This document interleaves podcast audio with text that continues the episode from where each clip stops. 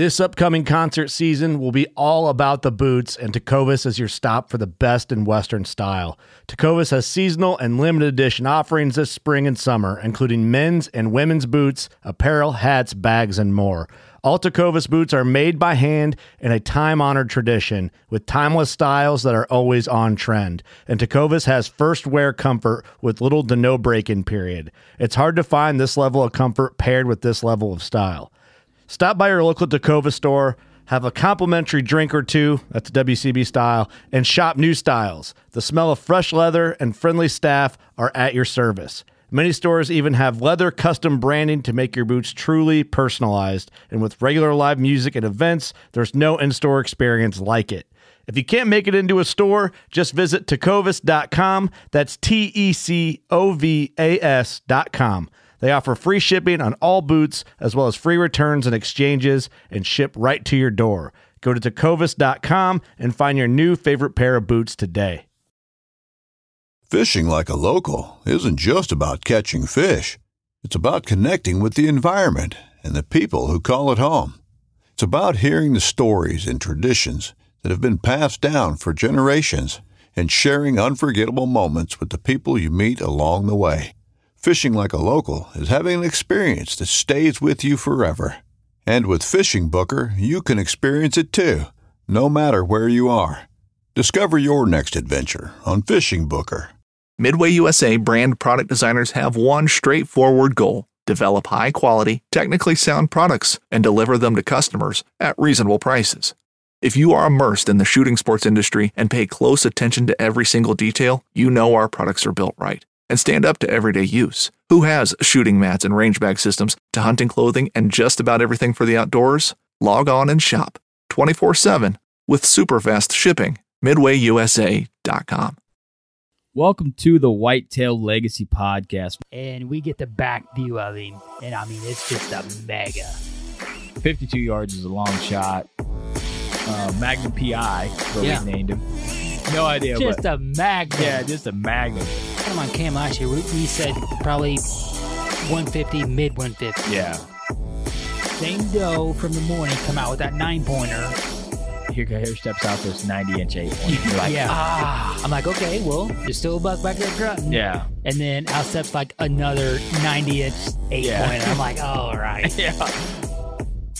bro, Yeah. bro. Yeah. You're like, I'm like, deer right there. Yeah, like And he's already yards. 30 yards. yeah. He he was literally five yards from the base of the tree. Could have been had a buck down at 1:40 in the afternoon, back there deep on public.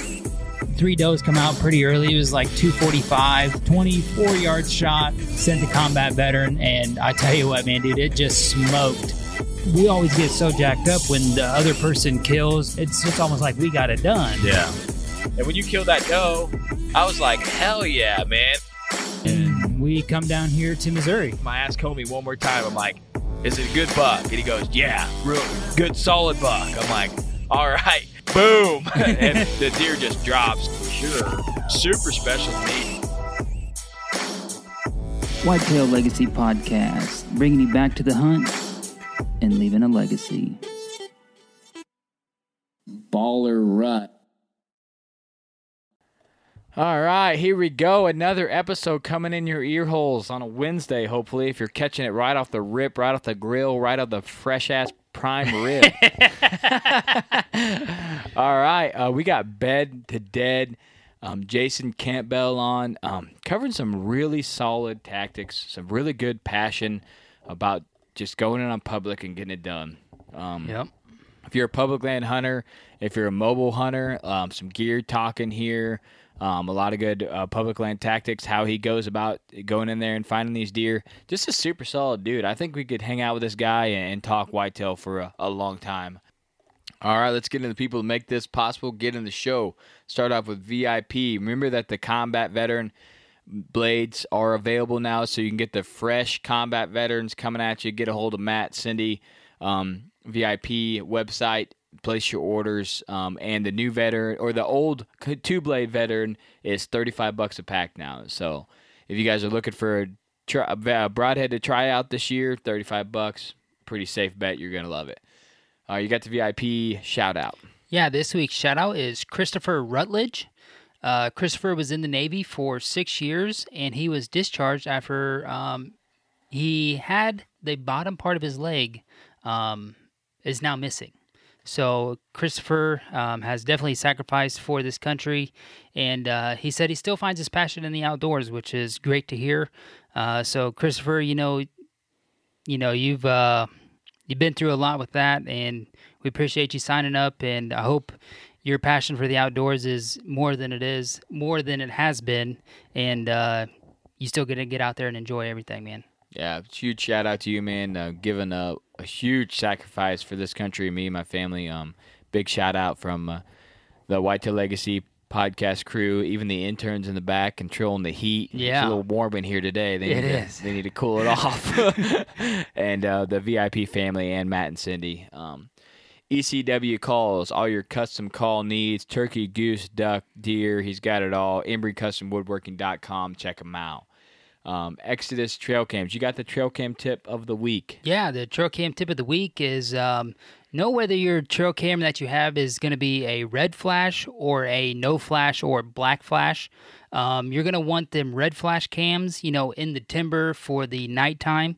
Uh, the red flash is going to be a lot brighter when it goes off at night. Uh, that no flash is going to be a little dimmer, so that'd be a good uh, cam to put out there on the field edge. That's something that you can overlook and, um, you know, easy to overlook, especially early season when the foliage is up. Um, you're going to need that cam to give all the flash that it's got. So um, it's going to have a it's going to have less noise in the image and the video with the red flash having all the extra light out there.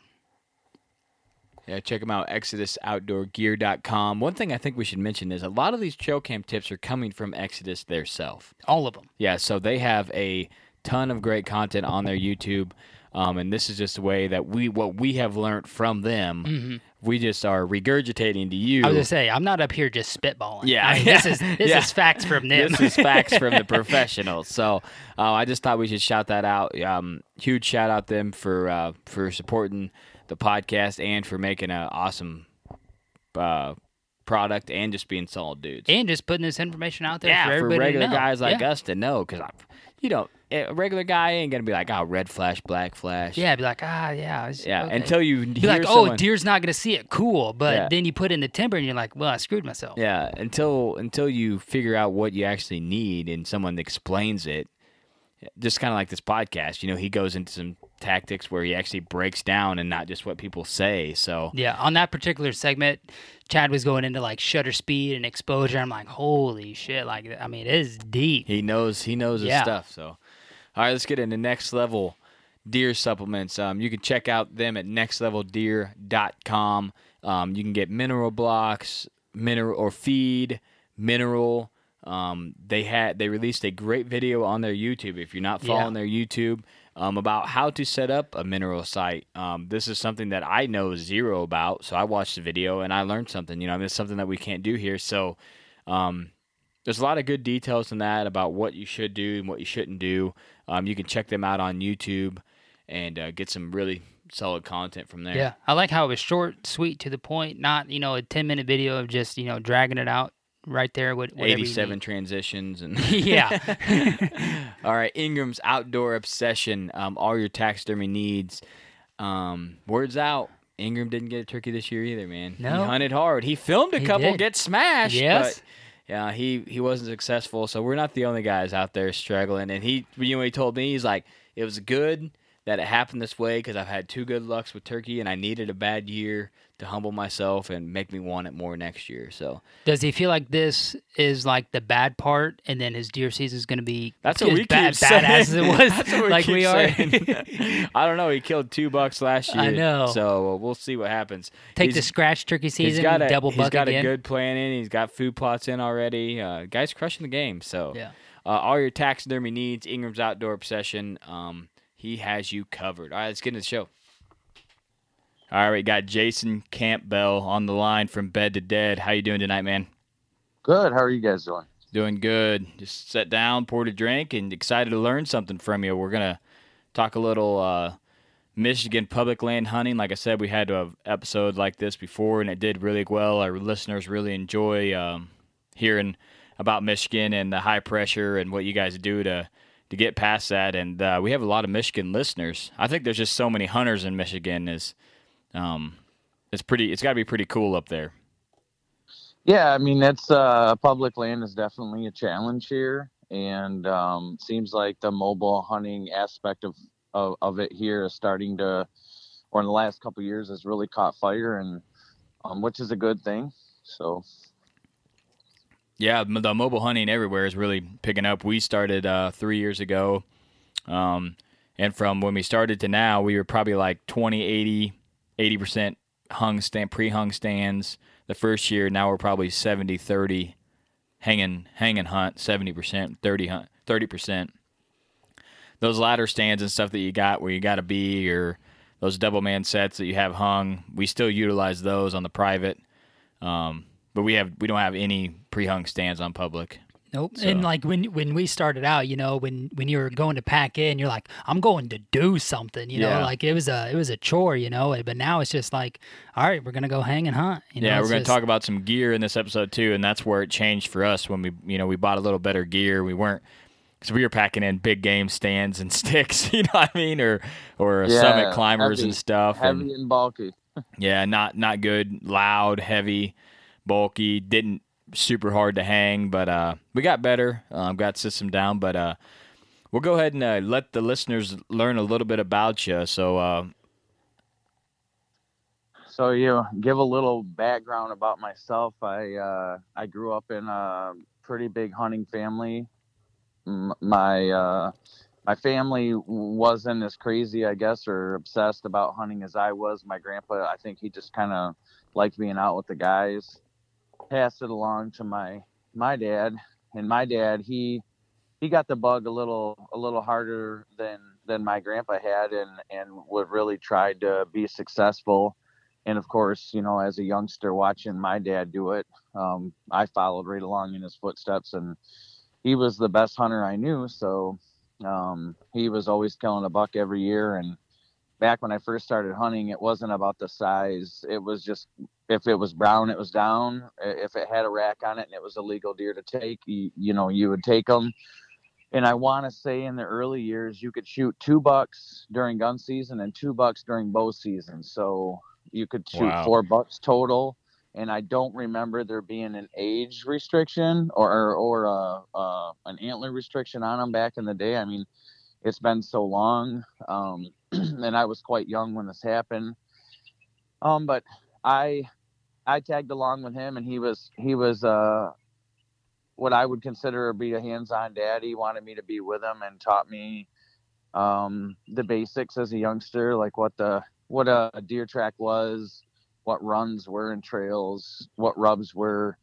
Um, but he he wasn't really into trying to i mean all hunters i guess try to kill big bucks but he, he, was he was happy with seeing bucks and i don't think that he really interpreted big rubs and and like we do now when we break it down to a completely different aspect of hunting and um and that was fine for me at first i mean it was just about killing deer and after several years of that i, I want to say it was about 2003. I shot a decent basket rack and uh, hung my bow up and just kind of was like, that was cool.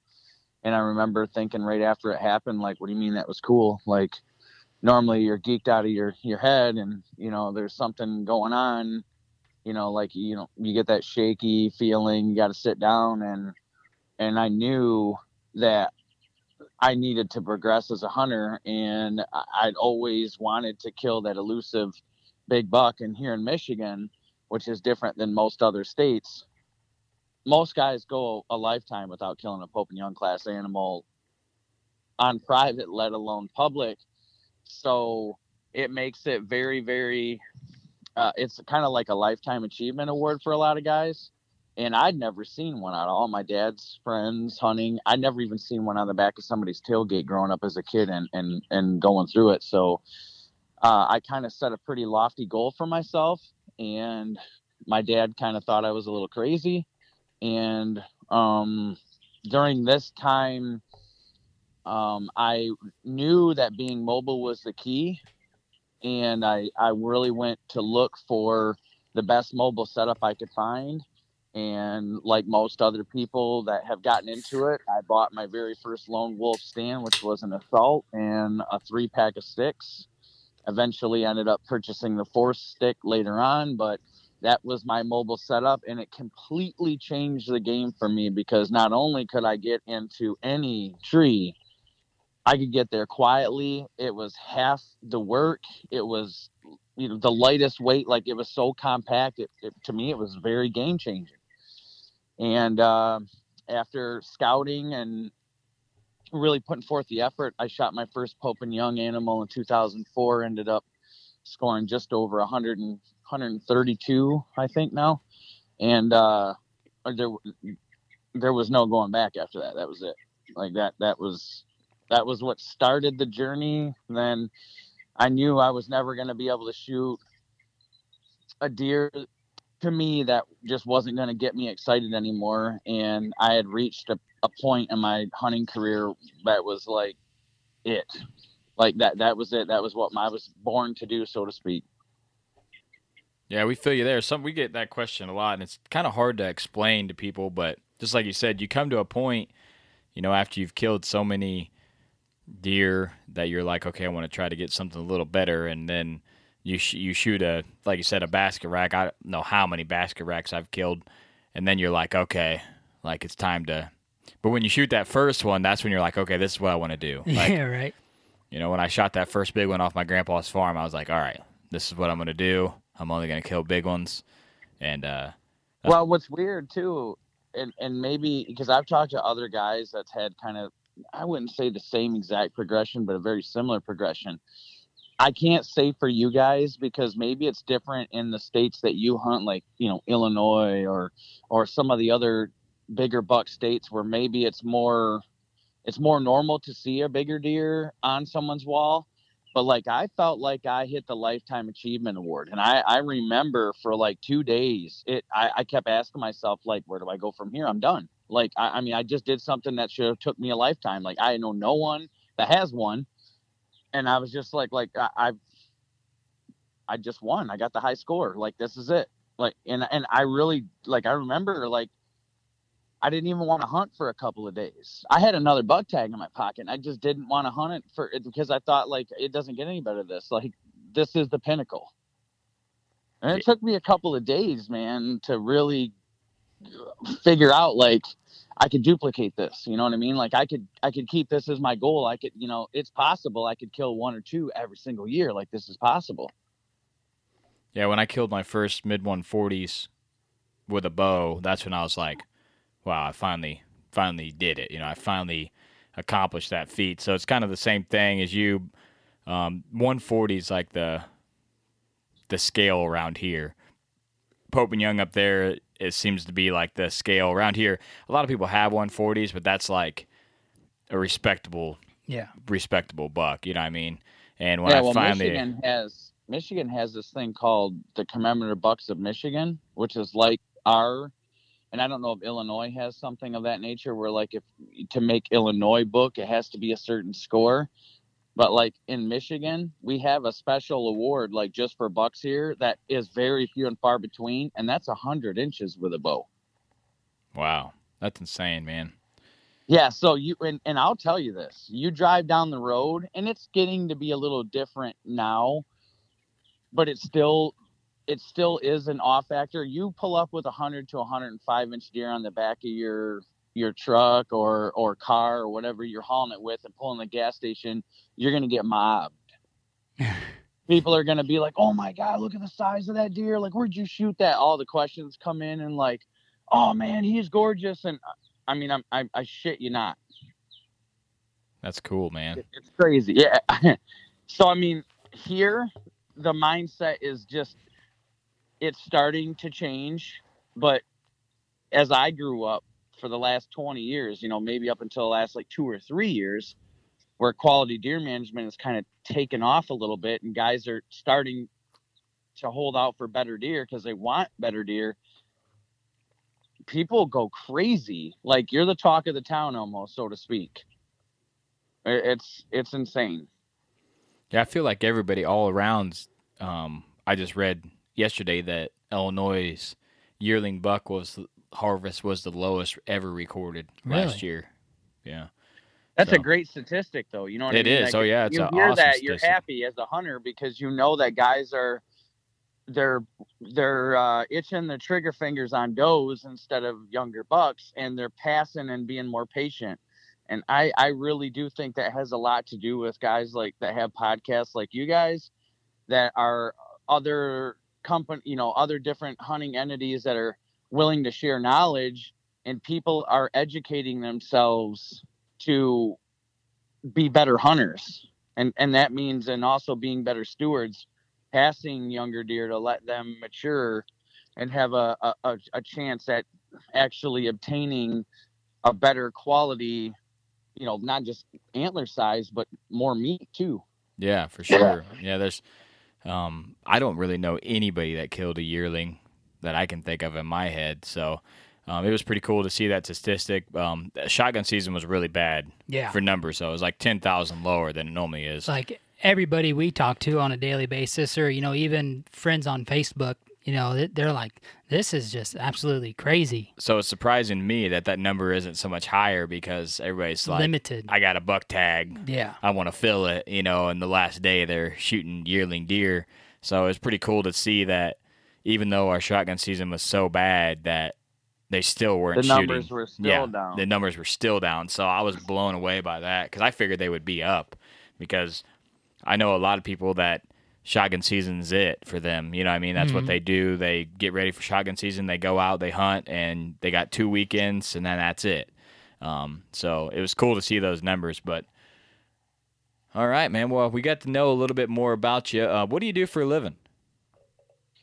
Well, um, I was an engineer for the last, I don't know, 10 years, several years. And I actually retired.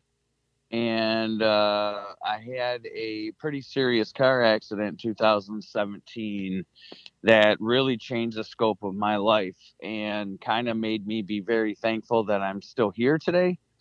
And it made me look back at my life and say, do you want to work the rest of your life or do you want to do what you love for the rest of your life and i took that chance to do what i loved and i started from bed to dead.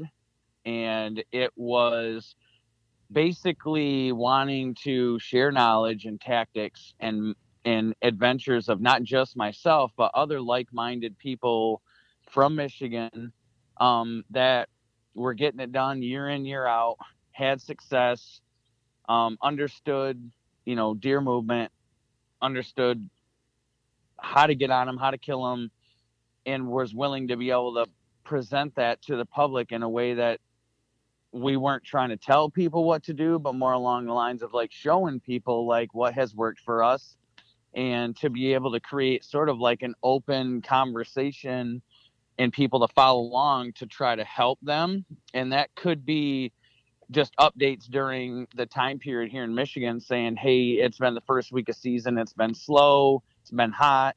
Um, or we're starting to see bucks pick up. We've saw grunting, we've saw chasing, you know, kind of keeping that storyline along with the year and and also filming it and being able to put a kind of a story together and be able to to share that with the public. And so far we've got some really good traction a lot of followers.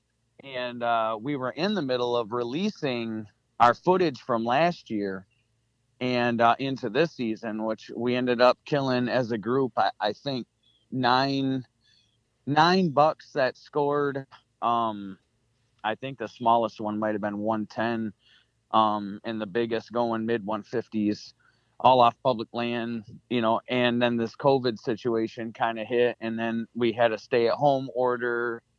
We couldn't get out. We couldn't work with our editors, which our editors are in house editors, but they live in Muskegon. And I'm from central Michigan. That's two and a half hours away from me. So, like, there was no way we were going to be able to get into contact to be able to do this. And if you guys know, you know, and I'm sure you do, trying to do it online compresses your video files and it just doesn't end up turning out very good at all so we kind of had to put a back burner on that. But in during this process, um, I ended up meeting Cody D'Acquisto, and this was probably oh a year and a half, two years ago, maybe, probably a year and a half ago now. And uh, he and I hit it off like immediately, like we were almost like two peas in a pod. It was crazy. Our, our lives are so similar. Um, and uh, we just we exchanged numbers and um, started talking some more. And you know, and a good friend of ours, Byron Horton, who runs the Whitetail Experience, he actually is the one that introduced sort of set up the meeting, as you would say, like to introduce each other. And he had told me, like, man, you got to meet this guy, you know, and you got to meet Cody. And uh, of course, I knew who he was, you know what I mean? As an avid hunter, most people know who the D'Acquistos are. So, like, I knew exactly who he was. And, and uh, took the chance, met him, we hit it off.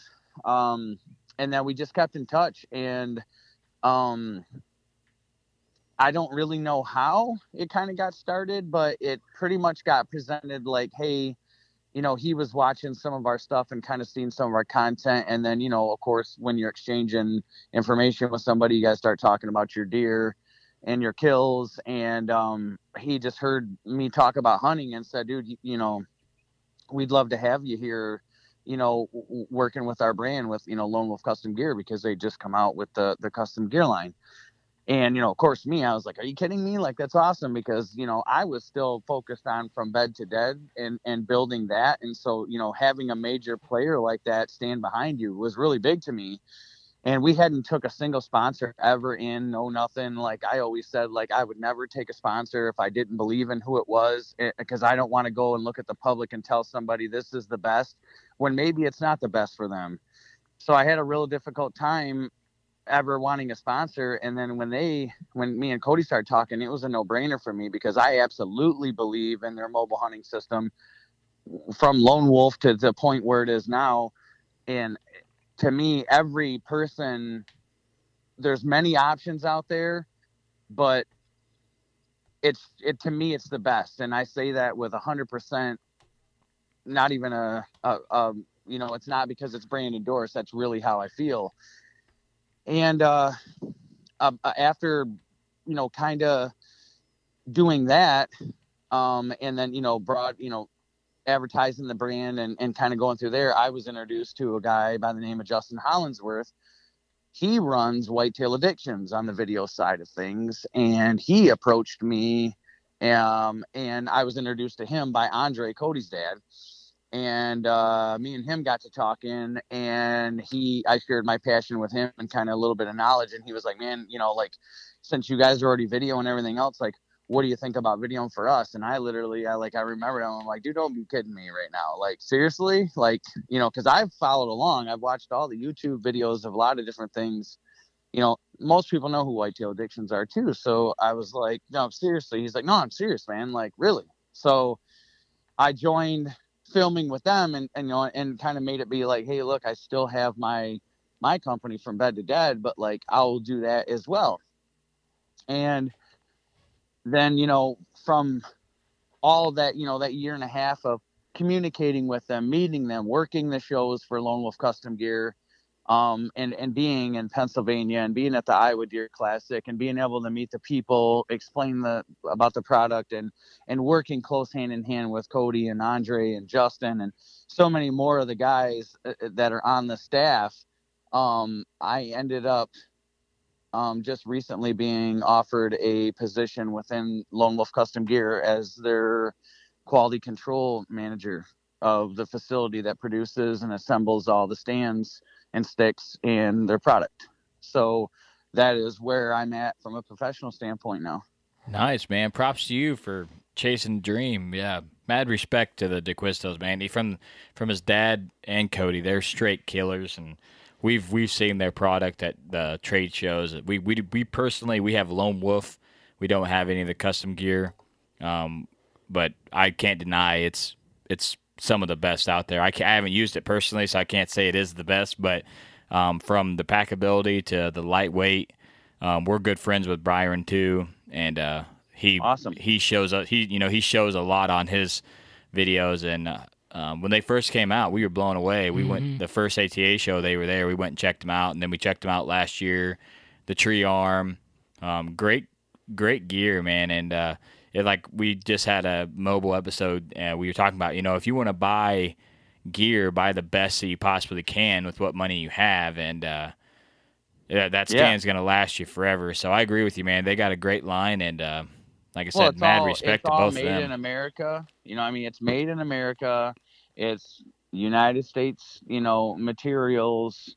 It's produced here, like everything about it, and it's got a lifetime warranty. And if most people understand the Lone Wolf quality brand, you know, they, yeah, in the beginning there were some kinks that needed to be ironed out in a manufacturing issue, which has been taken care of. We've we've completely moved to a different facility now way learning curve that you have, you know, getting back into the game again. But we're getting ready to release our new the DS5 um, along with the double step sticks um, and some other new stuff that I can't exactly share yet. But um, it's going to be we're pushing for it ASAP.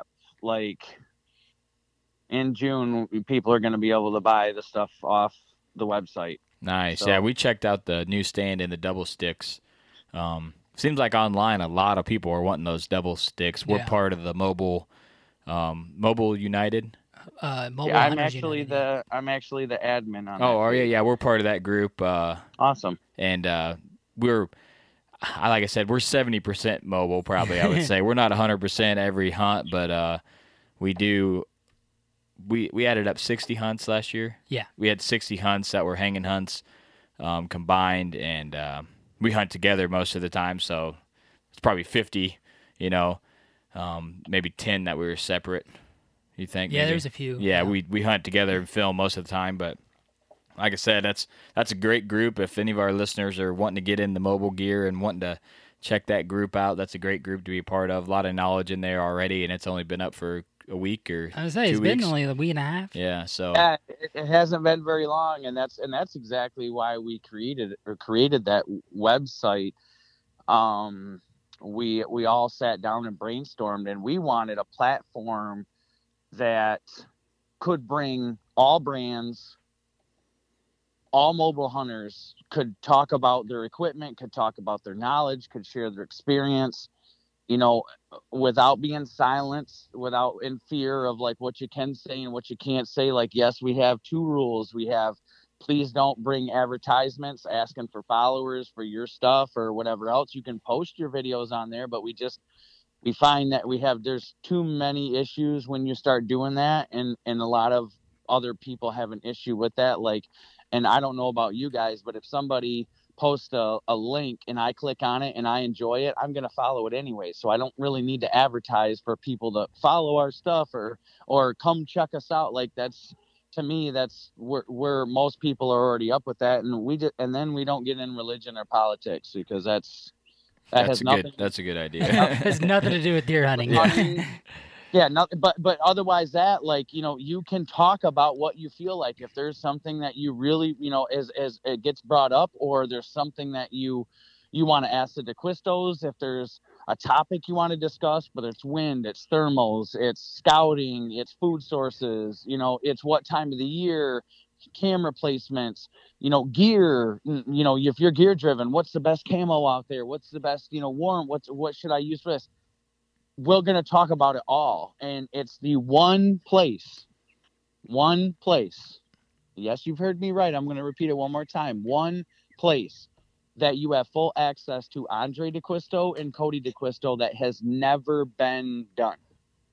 Like you can ask those two guys anything you want and learn from the guy that originally originated the first set of mobile sticks the first mobile stand everybody that's came afterwards has used that as a carbon copy. He's the standard. Period. There's look it up. yeah, you can't story. deny that. He's he's Well, Way there back. are some Yeah. out there that try, man. You know what I mean? Yeah, there yeah. are some out there that try, but we, most of us guys who have done our research, we know. You know what I mean? We understand and we know. So, you know, and that's what's cool about that site to, to get going. And, and that's another one of the kind of job titles that I have is, you know, they came to me and said, Hey, you know, we want you to, to run the site, you know, for us. And, and uh, if you, you know, just by listening to me now, like, dude, you got to really do something wrong in order for me to not want you on the page. Like, you Yeah. know, you just be able to have fun and that's what it's about and, and growing and learning and sharing. You know, I mean, it's, it's a lot of responsibility, but like I said, man, like you gotta, like, this is what I love to do. This is, this is what I was born to do, you know, talk whitetails, hunt whitetails and share with other guys and be able to social network. And, you know, that's kind of what brought me to this point. Nice, man. Well, we're glad you uh, decided to come on here. Um, let's uh, let's get into a little bit of public land talk. So, Michigan public land. Um, go ahead and tell us kind of a rundown of how you approach it and how you hunt it. Well, I, I would say one of the first one of the first things that you have to understand, and I think this probably goes for anywhere, but we're gonna use it just for here, is that you have to have an area that's going to hold the caliber deer that you're looking to shoot. You can't try to manifest an animal that doesn't exist in an area and waste your hunting season trying to hunt down so to speak, a unicorn when it's just not living in that neck of the woods. So the first and first thing I like to do is soon as season's over, and I guess I'll approach this from scouting new area. I want to go to an area and absolutely tear it apart. If it's a mile by mile by mile, I'm going to walk every section of that mile. I'm going to walk the runs back to bedding sites. I am going to look for rubs, whether they were this year's or last year's or you know the previous seasons to generational rubs. I'm looking at how big those rubs are, how high up are they. Um, I'm looking for fresh tracks that are still there that let me know that there's an animal of you know more likely bigger quality of that I might be looking for that's still alive.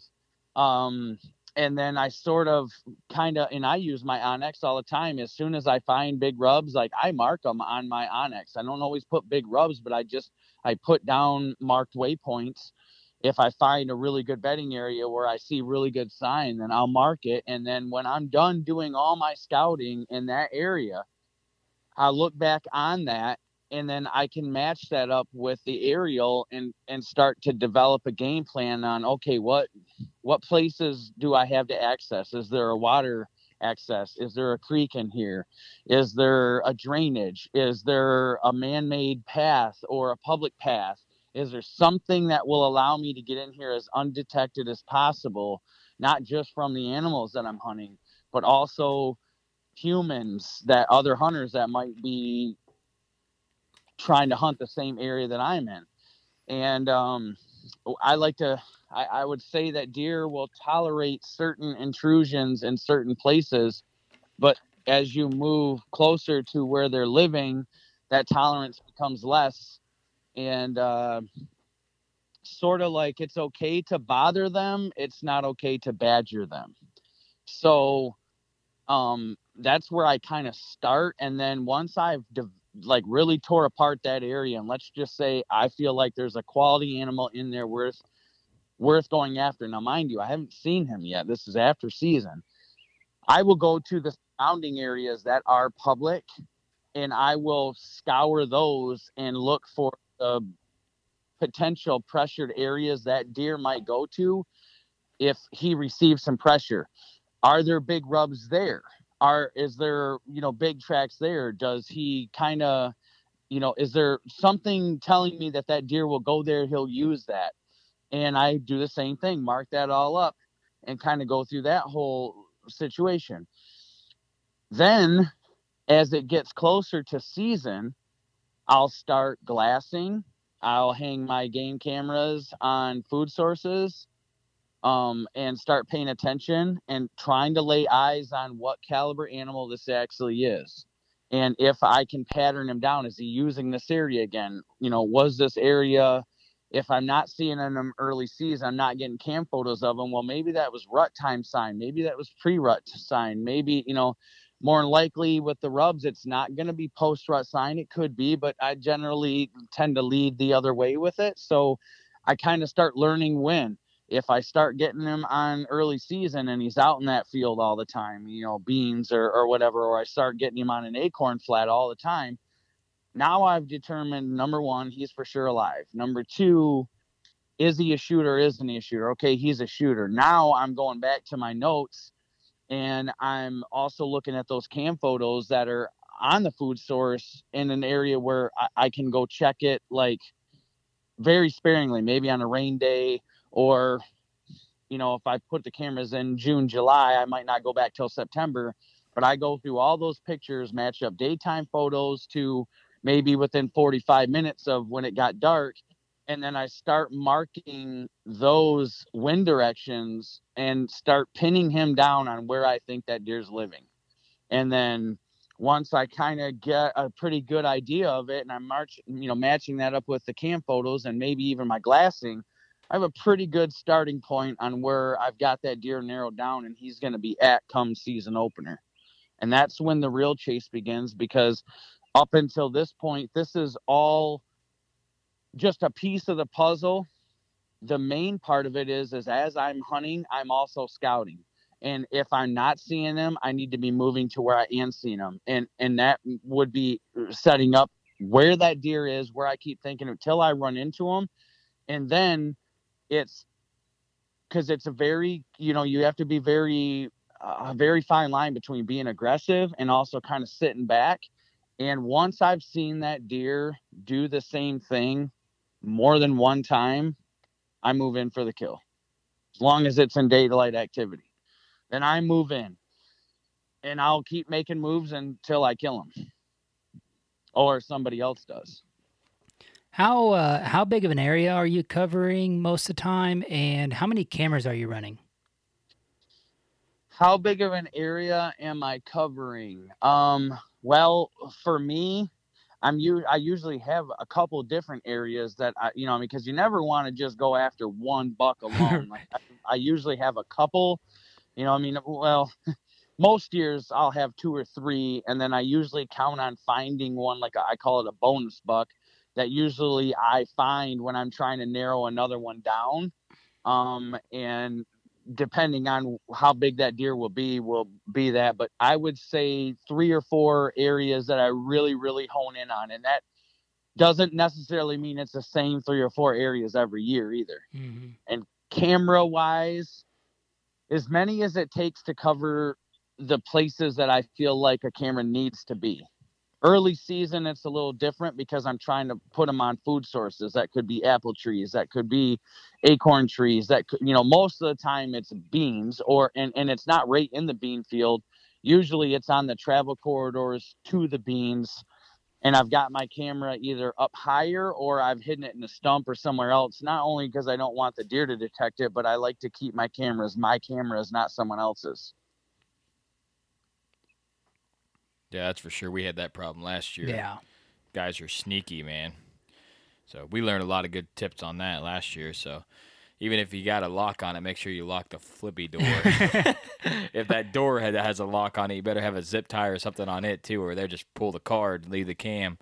We're ready yep. this year. Yeah, we're ready this year. But that's a that's a good approach, man. That's kind of how we do the same thing. Is uh, kind of find where the bucks are, run a broad array of cameras, and then try to work them back to where we we think that we can get on them. Um, when you uh, when you're looking at those cams, is there anything that are you going mostly off time? Are you going off wind direction? What's like the key factor that you know that okay, I'm going to make a game plan and I'm going to move in now that I have this intel?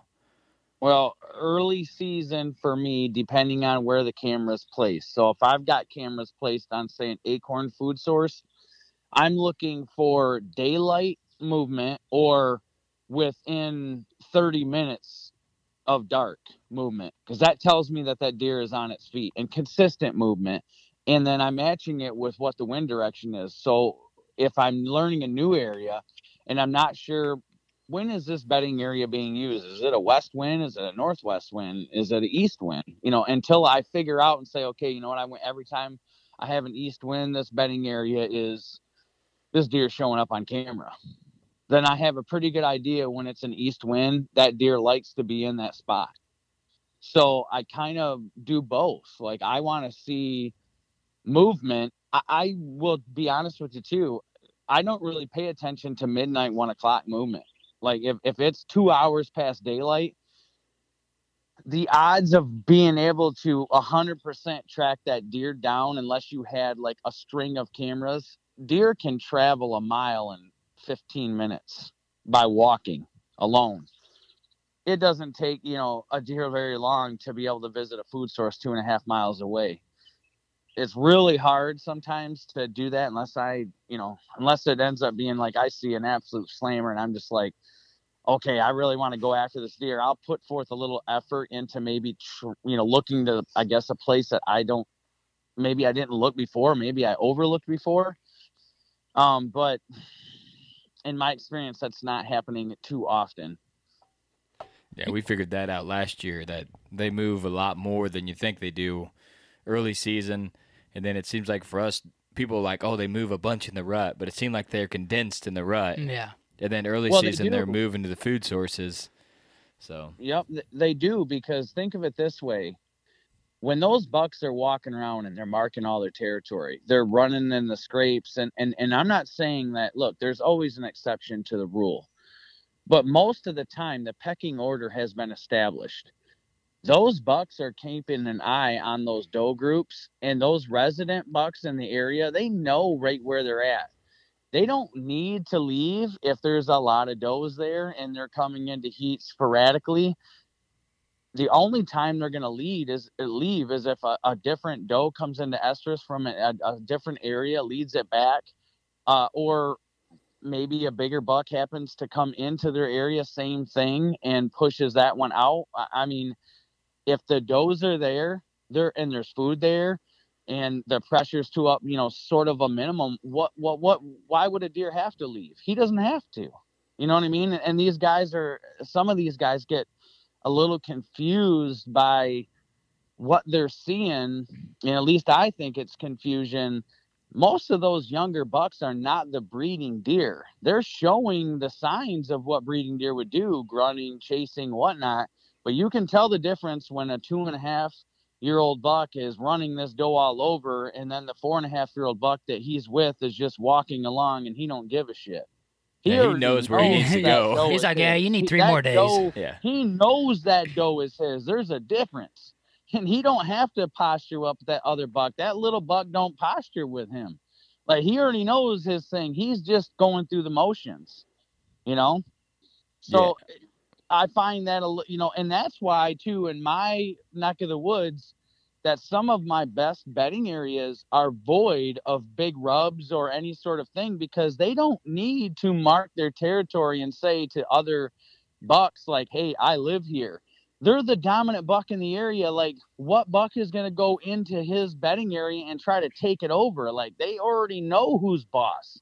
So unless there's competition where there's like two or three big bucks trying to kind of battle over a bedding area the, the area you know i'm hunting bigger tracks you know 20000 acre pieces of public the dispersal is like there's more than enough room for them and, and several times i've seen them bucks bedded together even during the rut Yeah, we see bucks together quite a bit in the rut. And big a lot of- ones yeah, a lot of like, time it's two of your guys, targets that are cruising together. You're like, what the heck?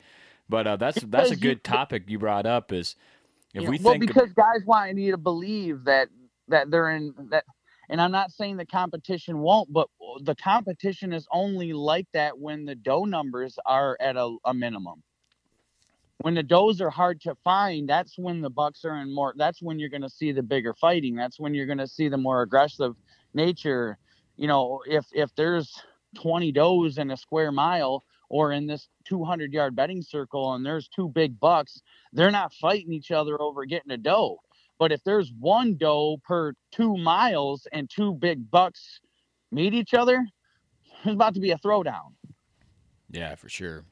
Something that you'd brought up about the big rubs, that's something we we talk about. There's not like our best rut hunting spots.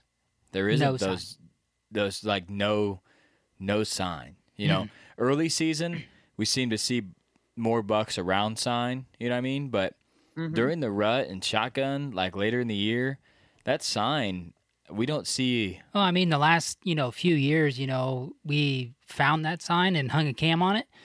Two thirty in the morning. Yeah. Like you know, it's just all nocturnal. Mhm. And we had talked about you know the the honey set, like tore up Yeah, all All- all, all between nocturnal. one thirty and four a.m. yeah. You know, but if you just walk back there, you're like, holy shit! Like I'm I'm gonna, I'm in the money. There's six, seven ground scrapes, tree scrapes everywhere. Horizontal rubs. Yeah, I'm like, oh, this is this is it. You know what I mean? And then there's one picture in daylight the whole entire year The of whole shooter year. buck. on the Yeah. wrong wind. Yeah. So I mean, it just goes But to show here- you those gr- But those. here, here's the thing though with that, okay? I agree with what you guys are saying. A lot of times here on public, sometimes it is that easy though. You walk into an area and it's destroyed, and the first sit in, I catch the shooter on my feet, and I'm like, whoa, like you know what I mean? But uh, there's there's things that go with that, so I'll try to get into that aspect of it a little.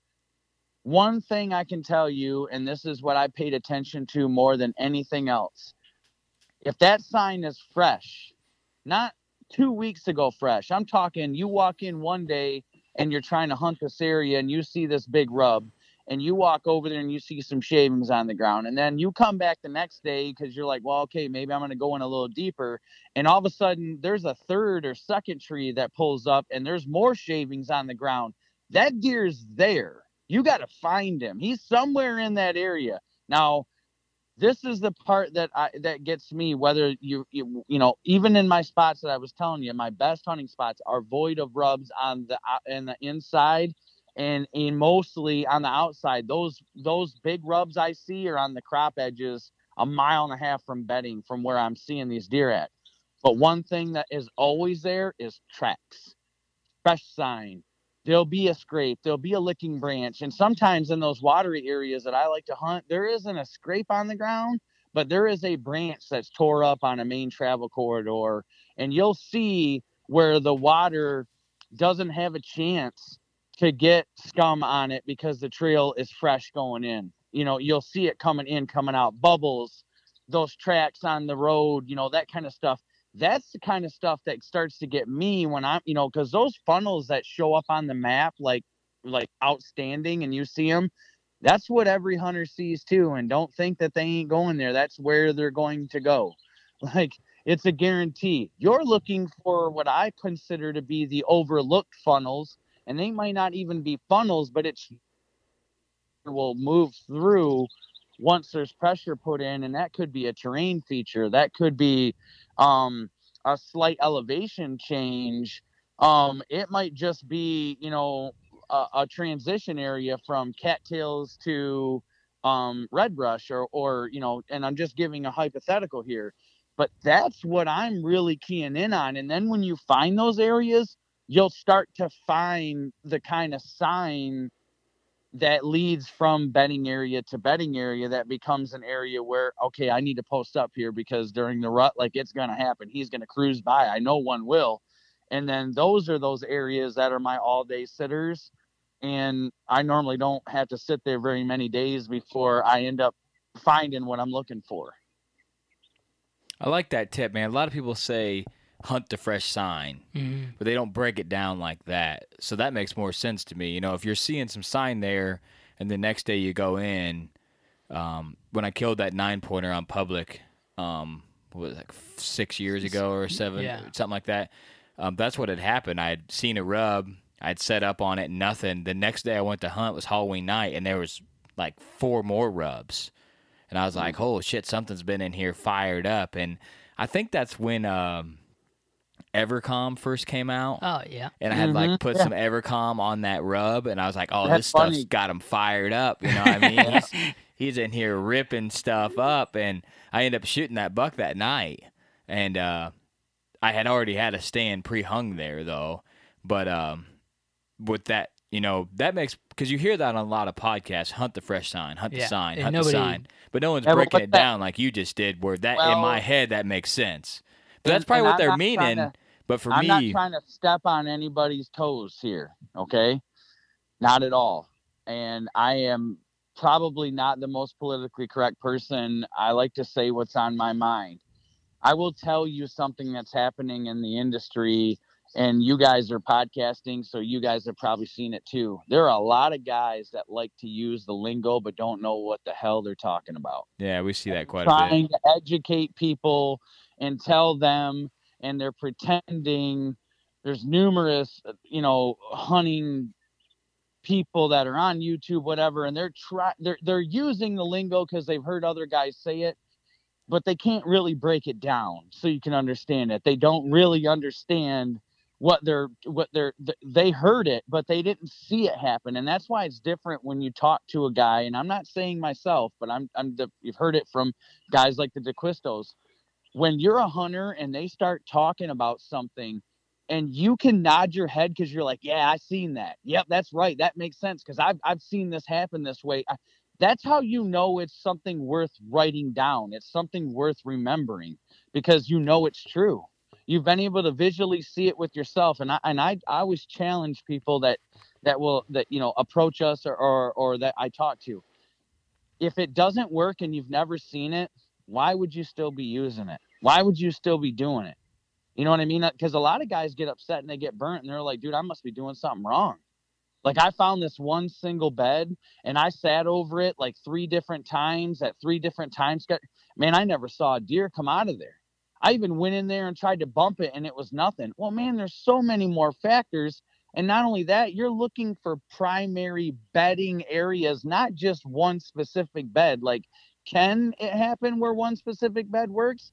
Yes but you're looking for like super bedding. You know what I mean? Primary bedding, bedding where there's like many beds in it, many deer are bedding in there, not just bucks, but sometimes does too. Like you're looking for those best areas that are holding deer and trying to hone in on them and find out if there's a deer of the caliber that you're trying to go after. And Yeah. if you can't put that into words for people to understand, then in my estimation, this is just my opinion. Like I don't feel like you know what you're talking about. Yeah, I could agree. We we hear a lot of people say that kind of stuff. We're always we always try to make sure and say, "Hey, this is what we've learned. This is what works best for us." But it's probably wrong because we we're not like any cold-blooded killers. We've killed some bucks, but we've hunted, you know, for a while. But It's always a last minute, last Yeah. day, typical bullshit. It's always, you know, something's messed up. but uh, I like So how you you said that too. That's what we guys do. are the determination, perseverance guys. Like Yeah. you put enough time in the woods that eventually it's gonna come. Yeah, that's that's where I put us. You know, we're learning, we're getting better, but we're at that. We're work. We're just we're just earning them by working. You know, what I mean, we're just hunting a shitload, and you I'm know, the same way you guys are. You know what I mean? Like, yes, I'm applying knowledge, but you know, when I when I sit down and listen to guys like Andre talk and and you know Heath, you know Cisco, and I, I listen to Troy Pottinger message on on the Mobile Hunter United page, like, dude, those guys got my those guys got my undivided attention because they're killers. oh yeah, like, you Heath, know- Oh yeah. we had Heath on like episode Yeah. seventy or something. Man, it was I think just way. Like, you know what I mean? And that's what I'm saying. Like, people don't understand the wealth of knowledge that's out there, you know, and and and who to pay attention to. And and these guys don't go around bragging and showing all their wall off and everything else, but you just know they know what they're talking about by being able to listen and learn from them. And these guys are so approachable. Like, no stupid question is is even possible. Like, they love talking whitetails you know and i you know and i'm just learning you know compared to these guys who've been doing it for years you know i'm, I'm just a young buck like learning how to get it done and yeah I, i've had some success and yeah there's certain things that work well for me but i'm not going to sit here and try to tell everybody that i reinvented the wheel or i'm doing something magical that someone else doesn't have so you need to listen to me over here. Like I, i've just took a lot of knowledge that's been passed down and applied it. And yeah, I guess I have a few things that I do that are, you know, a little different, but you'll see a common thread with all the guys that are very successful.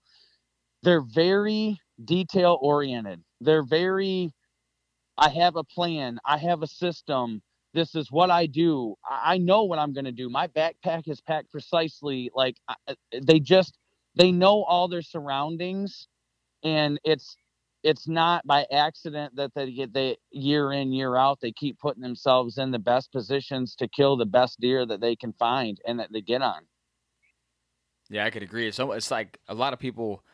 It's still fun hunting, but it's to me it's not a game. Like a lot of people, it's like, oh yeah, I'm going hunting. For me, it's like serious shit. Like Yeah. it's time to go. And I feel like when you get to that point, you're like, okay.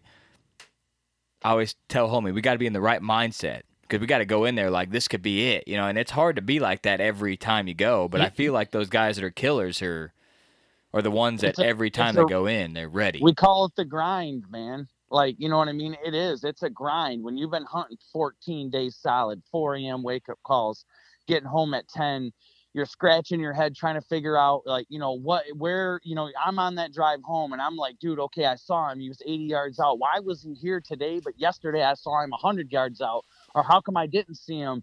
To getting home and my mind's being racked by it. And I know I'm getting up at 4 a.m. the next day because I have, you know, I've came up with a game plan on the way here and i'm i'm using those morning sits as my as scouting sits too like it ain't just like i'm not fumbling in the dark going in an area just blunderously like i'm i'm i'm being very calculated you know to having that on the way home to taking five bites out of my food and falling asleep and my wife's grabbing my plate waking me up at 12 saying baby coming to bed and i've got four hours to wake up and do it again like it's a grind like it ain't it ain't just like you know what I mean? We joke around about it, but like it ain't for the faint of heart, dude.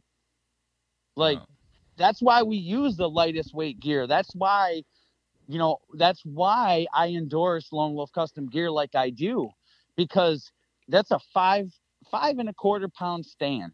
You know, they're they're DS5, and their other stand, which you know, the heaviest stand is seven and a half pounds, man. Like it's ridiculous. We we can, you know, my total setup in the woods, camera arm, everything is just over 11 pounds. That stand, that sticks, and that's a camera arm. That's insane for a guy who does it like I'm doing it and gets up every day, don't miss a day, is just constantly on the grind, on the grind, setting up, taking down, setting up, taking down.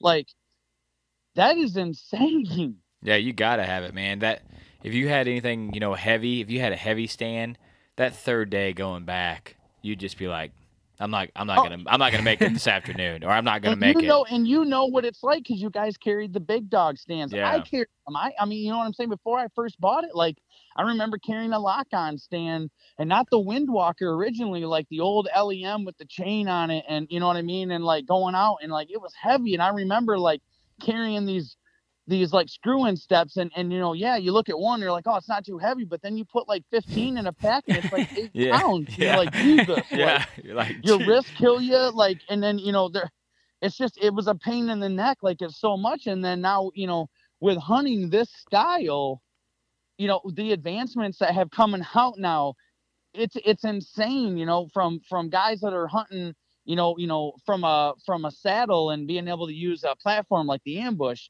to guys that are even bigger you know you've got bigger guys like uh, you know like jeremy beck that's that's that's hunting and you know hauling his mobile setup back and forth you know they're trying to go with the best lightest weight sturdiest as possible for for their style hunting.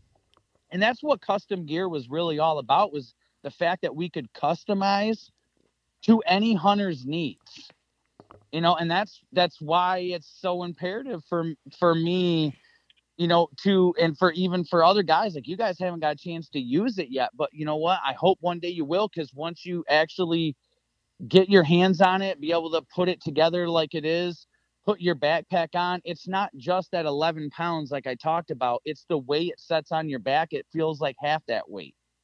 Like it's a, it's a tool just like anything else just like your bow just like your arrows just like your broadheads like and to me there is for for my style hunting i hunt sometimes two and a half miles back and you know that's one way.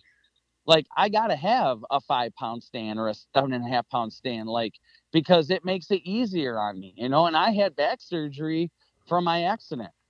You know those are major pluses to me you know and and and i have seen it numerous times on the forums where guys are like well i mean don't be such a pussy. Like well why do you gotta carry a 15 pound stand if you don't need to If someone's Like, saying don't wanna- be a pussy, they ain't doing it for two weeks straight. but but that's my point though is i hear those statements and i think to myself like man you must not hunt like i do because i'm not saying i can't do it but my body is not going to like me for doing it Like, you know what I mean? Like, I want the lightest weight possible setup I can because of just how we talked about with the tactics I'm using. Like, I'm not sitting the same spot very often. Like, outside of the pre-rut rut, or if I know for a fact, like, look, I, I tomorrow the wind direction is going to be perfect for this. I got to be here. Like, my stand is in a new tree in a new spot, even if it's 20 yards over every single hunt. Like I, I can't be afforded to have a setup that's not quiet or that's not mobile, that can't fit in any tree, that can't have the leveling capabilities. You know, I can't. I can't. Yeah, we understand that, man. Like I said, we started off with the stuff, and um, we have what we have now. It works good. We got a good system, but I could see, you know, we would lose a couple pounds with the, you know, the custom gear, and it packs super nice. Sticks are nice.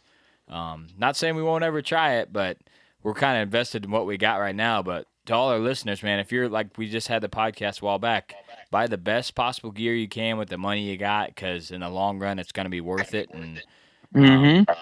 if that's whatever brand it is, man, just get the best you can and go from there. But the custom gear is it's no joke. It's it's solid stuff. We know multiple guys that run it and absolutely love it. So um, yeah. guys that we trust like Byron and and uh, he loves it, man. He does a lot of, I mean, all pack in hunts. So yep. So just like you. Yeah. But. And like I said, like I'm not here to to tell you guys there isn't there are other options out there available. And I tell guys this all the time, even when I'm at the shows. Go look at all the other stuff.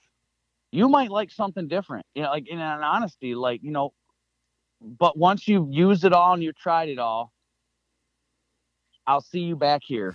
Yeah. Because no one has the ability to put your backpack on your stand like this. No one's stand is even as close. There's not a stand out on the market right now that's even close to to even our heaviest stand that we have. The way that the sticks pack, the way we don't have to use bungees, the aiders that you can use to shorten sticks. I mean, this is crazy, but the aider with a mini is longer than a full and it's half a pound lighter. Like that's insane. Like you know what I mean? Like just those abilities to be able to do that. You know, and, and like I said, it might not be for you. You might you might be a muddy guy. There's a lot of guys that love muddy pro sticks. There's a lot of guys that are you know other brand stuff, and there's nothing wrong with that because the equipment necessarily and I'm a firm believer in having the best equipment you can. But if you if you perfected your system down and you're quiet and you're playing the wind and you're putting all the work in, that's what's going to kill your deer, man. That's yeah, that's what's to kill them for sure. But the nice equipment just makes the fifth day you doing it a little easier to do it. Well, it's it's just about ease of setting up. It's about saving weight, which you know makes it better for that reason. But you know they were killing big deer long before you know mobile stands even came out. It's just something that helps and aids you in what you're trying to do and be able to repeat it continuously. That's really what it boils down to. For sure. Well, man, we appreciate you coming on. This is a great episode, dude. I love I love this chat. We could talk to you for a long time. I know that for sure. But uh, go ahead and let the listeners know where they can find you and uh, where they can watch your videos when they come out and all that good stuff. Okay, well, we have a Facebook page from Bed to Dead. We're on Instagram. We have a YouTube channel. Um, right now, we currently only have our trailer um, out right now because of the COVID situation, but we are working and it's going to be released before the hunting season this year. I believe we have seven episodes. Um, we do have some product reviews that are coming, but a lot, unlike a lot of other people who are doing the like unbox the product but not really put it to the test. We're waiting for a whole season to be able to review those products. So I, I know that they want to get out there, but we want to give everybody a representation of, of you know what we're using and if it works. Um, you can also find us and find me on the Lone Wolf Custom Gear uh, page, uh, Whitetail Addictions, Mobile Hunters United, and for all those people like you know we said before that are looking to learn, share their hunting experience, just talk whitetails. Um, for anything mobile hunting or hunting in general, visit us, come join the page. We're not a private page, we're a public page. there's two rules. You know, no advertisements, no religion, no pol- you know politics. Otherwise, that like you can talk about what you want. Um, you know, within reason. You know, we do allow a little bit of swearing and stuff on there as long as people aren't going off on other people. But that's where you're going to be able to find me, find our brand, you know, and uh, visit lonewolfcustomgear.com to find out any of the potential sales that are going to be out when the release of certain things are out and look coming in June that our stands are going to be coming out in sticks and all of our products that you've seen at the ATAs and you've seen at the hunting shows. Um, it has been underway with the COVID finally starting to get lifted up. People are going to have an opportunity to get those before season starts. So if you've been waiting, it's almost here. Nice, man. Well, yeah, I second that. Join that Mobile Hunters United. A lot of good people on there, a lot of good content, um, stuff for people that have already been in the mobile game or people that are wanting to just learn. We get a lot of questions about mobile setups and how we're doing stuff. So that's a really good place to ask questions, like you said. And you can ask questions of people that actually know what they're doing instead of us. but it's been a pleasure, Yeah. pleasure talking to you, Jason. Man, uh, it's been an awesome podcast. Absolutely, guys. I appreciate you having me on and uh, look forward to following along with you guys, uh, kind of how what your season is and uh, and the future podcasts that you guys have. Man, I really enjoyed this episode. Um, he broke down some tactics that people talk about, but he kind of dove into them and explained it a little bit more, which I feel like a lot more people need to do when they're talking about that. And I think there's a lot of content that people can learn on this episode, um, whether they're just getting into hunt public ground or um, a lot of the stuff he was saying, like he's, you know, you start thinking about it, you're nodding your head. We're both in here like, yeah, yeah, yeah, you know. Um, so this is a great episode. We hope you guys enjoyed.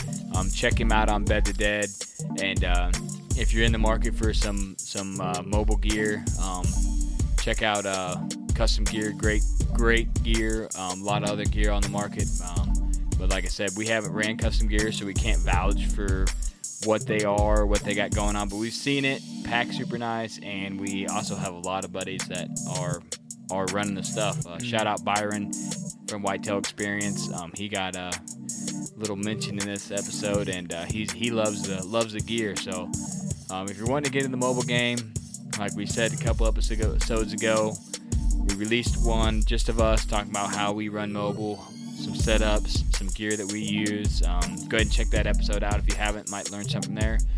Um, always do the right thing, leave a legacy, and Whitetail Legacy's out.